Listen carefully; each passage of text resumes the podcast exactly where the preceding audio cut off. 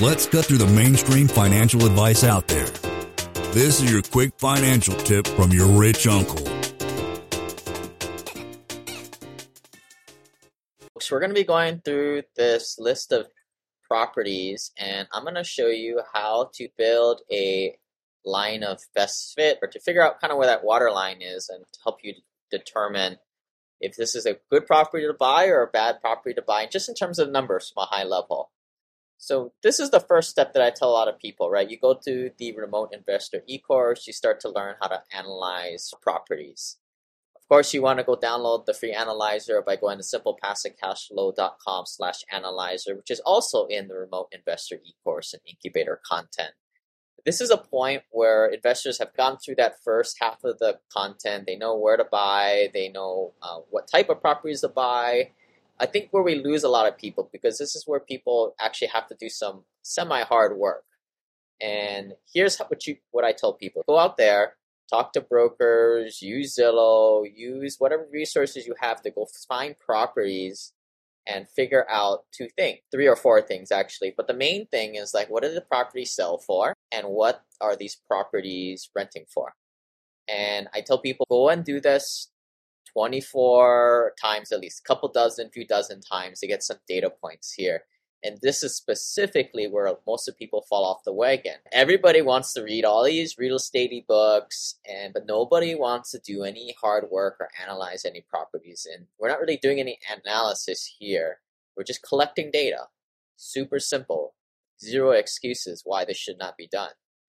And I say this because I don't know what's a good deal. I've bought properties in 2012 to 2015 in this type of stuff, but I don't know what it is today and I don't know what it is in the left side of Birmingham or eastern, northern Memphis.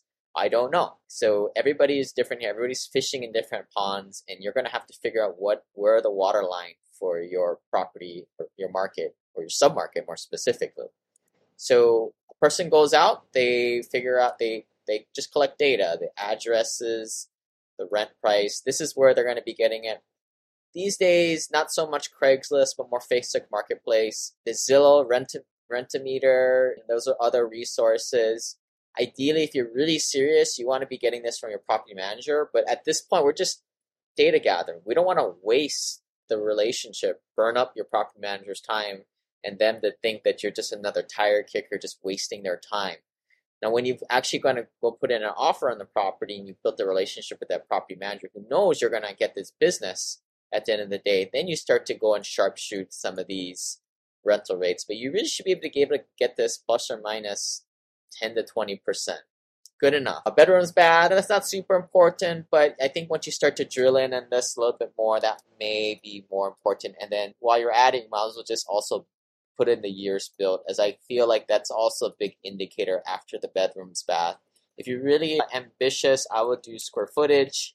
Actually, I would probably do square square footage before the years built. That seems to be a more of an indicator. But just for now, we're just going to model two things: the rent rate and the sales price to figure out the rental value ratio that we should be paying. So every you might be using Excel. I'm using Google Docs here since it's free. But this is how we are going to model out the information. We're just going to go on and select the data, and then I'm going, everything's a little bit different, but on this one, we're going to go to create a chart. And the chart that I want to make is not this bar graph, but it's more, more just a scatter chart. Here we go. And what's nice is once you've made the chart, you can usually like slide things up and down to include more data. But the tricky thing is you got to click on the data. Typically how these programs work, and you can slide it up and down. So here's the line of best fit here. As you can see, there's a pretty strong correlation between as the rents go up or the price goes up. In some of these programs, what you're able to do is you, if you click on the data, you got to be careful about this. It can be a little sticky. There's one thing I'm looking for, which is this trend line. And the, the nice thing in our case, I don't know if you would really say it's a linear relationship. I think it's more of a curve type of thing, exponential or polynomial. I don't, I forget what these things are from high school, college math class, but I want some kind of a curve to it as, and this is exactly why we don't go after the high end properties because once properties get to be above the median home price, 150,000, 200,000, your bang for your buck goes down. You're not going to get that rent to value ratio is going to flatline after a certain point, which is why we want to model it with more of a curve to it. But a lot of times, this thing will give you the the sales price or some kind of coefficient. If you guys are geeks and you really want to do it like this, knock yourself out. But for most of you guys, it doesn't matter. That's why this real estate investing is so great because it doesn't take a genius to you just take a straight edge and you just market it here. So all you're what you're doing here is, all right, Bob Broker brings you a deal. It is a forget the the date, bedrooms, bath, right? Just what's the market price? All right, what's the market price that you want that they're selling it for? Oh, it's eighty thousand dollars.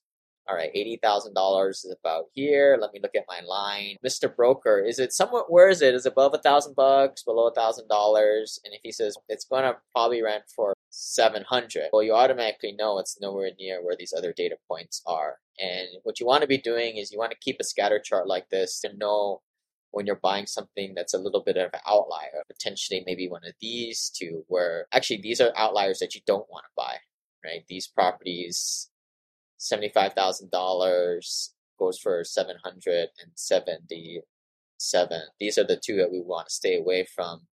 But the ones that are below the line, these are the ones that we would probably ideally, or if something was an outlier here, that's what we want to do, do more due diligence.